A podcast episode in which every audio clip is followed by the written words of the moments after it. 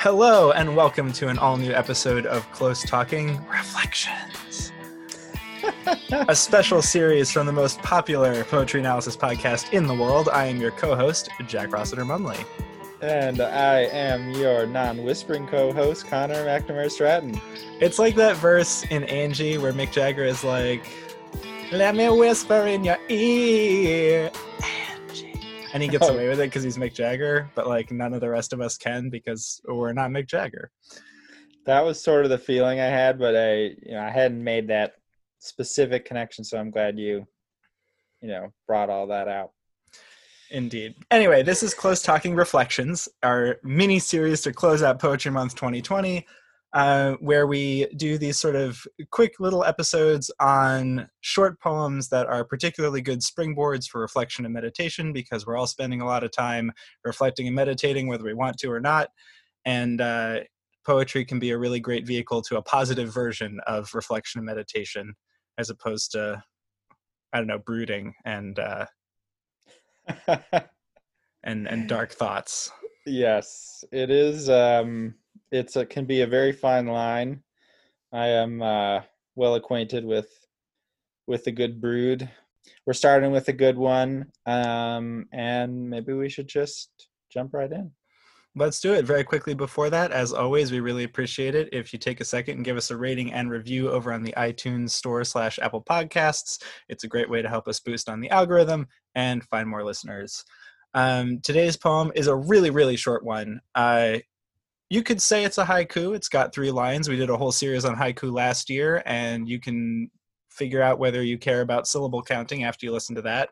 and then you can return to this episode and decide what you think about the haikuiness of this particular poem. But this is a poem by Ezra Pound that I came across because of an impulse purchase from last year's uh, AWP when there was a book of cat poems, and I'm a big old cat guy, and I couldn't resist it. So this is a, a quick little Ezra Pound poem. Mediterranean March, black cat on the quince branch, mousing blossoms. That's a good one. That's one we could have done last year. It's a good. This is a good bridge. Yeah, I love this. I I didn't know that this was discovered from your cat poem AWP purchase. I love that. It's for it's a book just called Cat Poems from New Directions. I love New Directions. That's funny because another coincidence is the impulse buy that I made when we were both at AWP was the haiku book that I then relied on extensively during our haiku week last April. It's all connected. It is all connected. All connected. But yeah, I really love this poem. Not just because cats are mentioned, though that does have something to do with it, but I like the scene that is described because it is one that is both to me when I visualize it and I try to immerse myself in it, it is both very uh, calming and restful, but at the same time contains a lot of action. And I like that dichotomy, and I like that it is captured in such an economy of space, that it, is such a complex scene that comes together so uh, succinctly. Yeah, no, I totally agree. It's like, yeah, and we um so I had to look up quince to be honest. Um I first was like thinking about quince, which is Spanish number, so it was not that. Um but it's like a kind of pear and it's I think yellowish. Um at any rate, we have like a cat that's on a branch of a pear tree um, and is mousing blossoms, which yeah is there's a lot there, but in the the kind of most literal action is is the cat is sort of eating or like nipping at the blossoms on the pear tree, but in a way that like you know looks like the way a cat might catch a mouse kind of thing was what I was reading into it.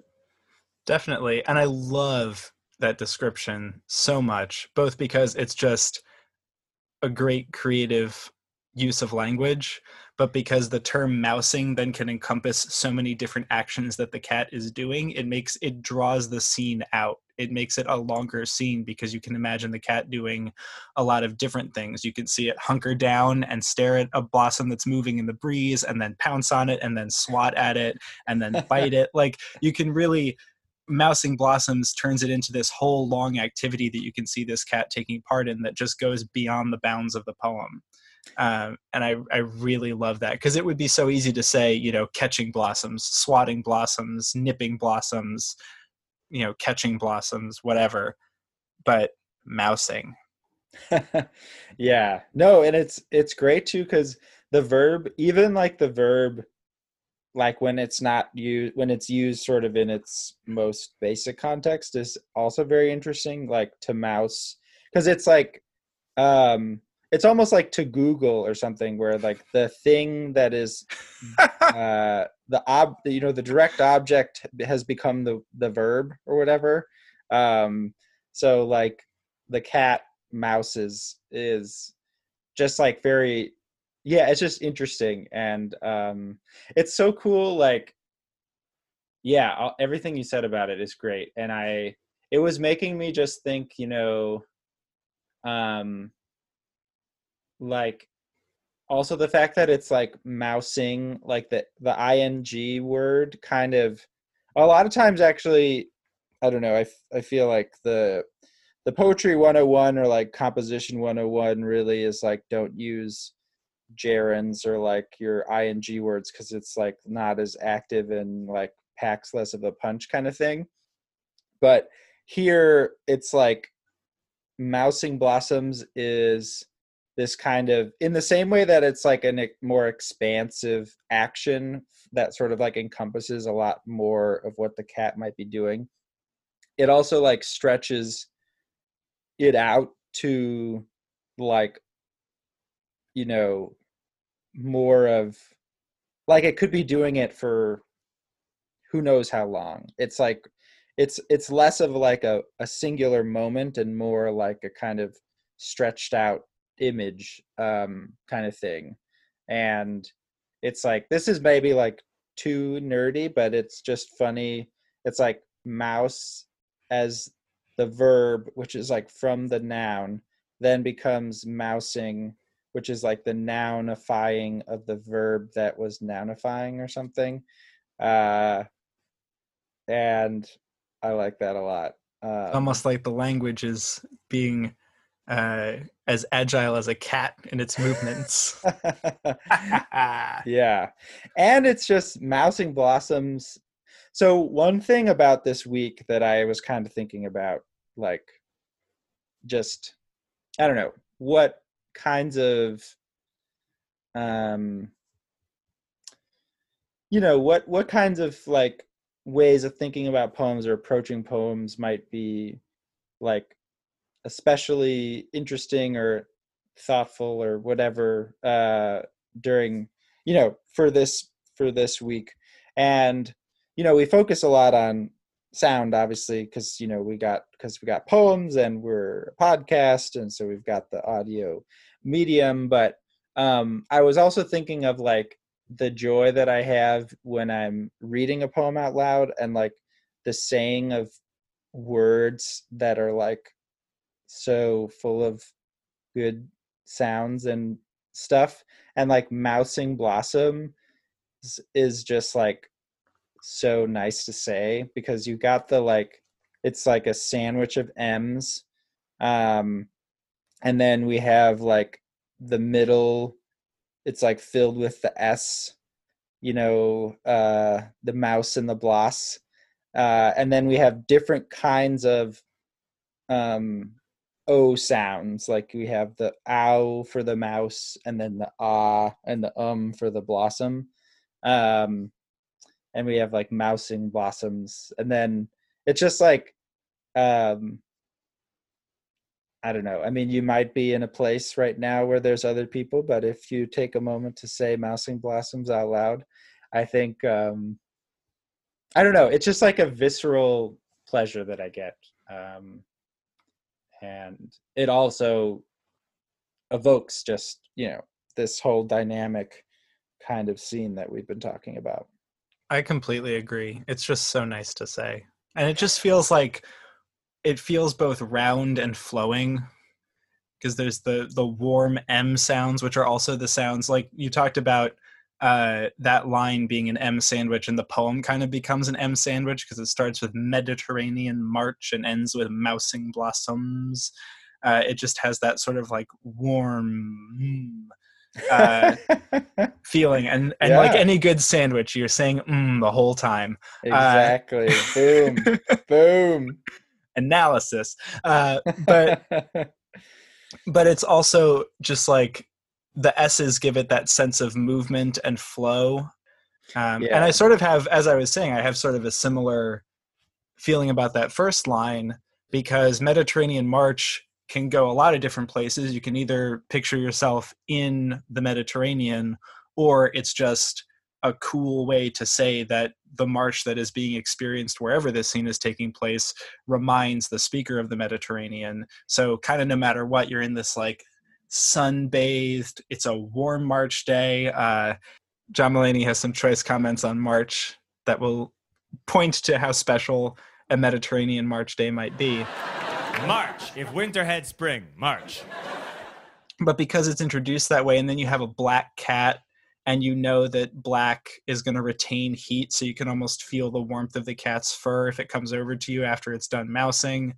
You know, you just really the the depth of what's going on to create this scene on every single level. And and that happens a lot and we've talked about this on some other episodes about short poems but when you have few words to be to be so conscious of that economy of language and to to use it so efficiently and so well is just like really impressive when it's done just every word is doing like three or four different things.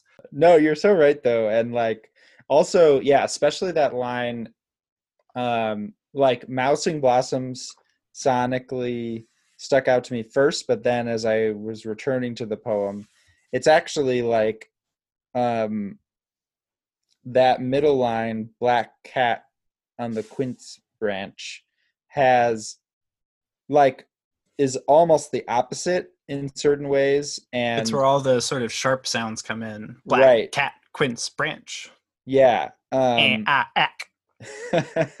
yeah, lots of as. If you're uh, from Chicago, it's it's great for you. Um, and yeah, there's the k sounds in black and cat and quince. Yeah, and it, it reminds me actually. There's this great poem uh, by Galway Kinnell uh, called "Blackberry Picking," and he's it's just like a sonnet about how he loves to eat blackberries basically. But there's this part where um he's like you know like as i'm standing among the blackberries the ripest berries fall almost unbidden to my tongue as words sometimes do. Certain peculiar words like strengths and squinched many lettered one syllabled lumps which i squeeze squinch open and splurge well um, in the silent, startled, icy black language of blackberry eating in late September, um, which is so good and amazing. And also, yeah, anyway, like quince and branch and like those are those kinds of one syllabled words that he's talking about that are like they've got a lot of meat to them but they're like very short. Um and it really like black cat on the quince branch and then it just like mousing blossoms just it's like a total tonal shift. But there is also so much joining everything together you know the march and the branch have a kind of ch rhyme going on almost yeah as you were saying the m's of mediterranean march kind of return um and it's it's just yeah it's so delightful. It's it's one of those things where it's doing two things that i love so much about poems which is the poem itself is like so full of rich complex language texture that it's like wonderful to just carry around for itself almost.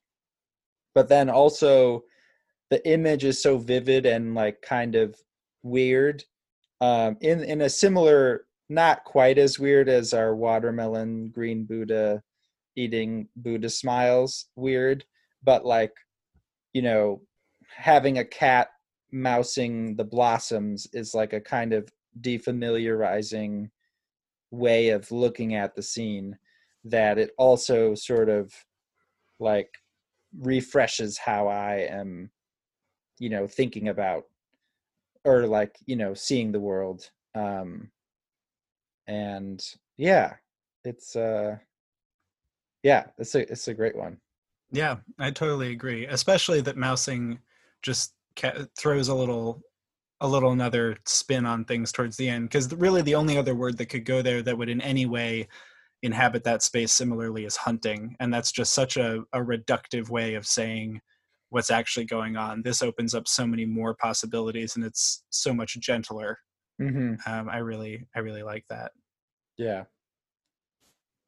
Should we uh read it again? let's do it mediterranean march black cat on the quince branch mousing blossoms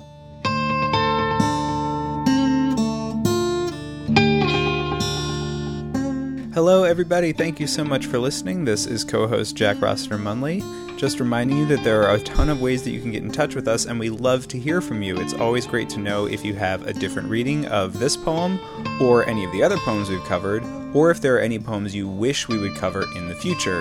You can send us an email at closetalkingpoetry at gmail.com or the show and Connor and myself are all on Twitter. That's another great way to connect. I am at Jack Rossiter Munn. Connor is at Connor M. Stratton, and the show is at Close Talking. You can also find us on Instagram at Close Talking Poetry or on Facebook at facebook.com slash close talking. See you next time.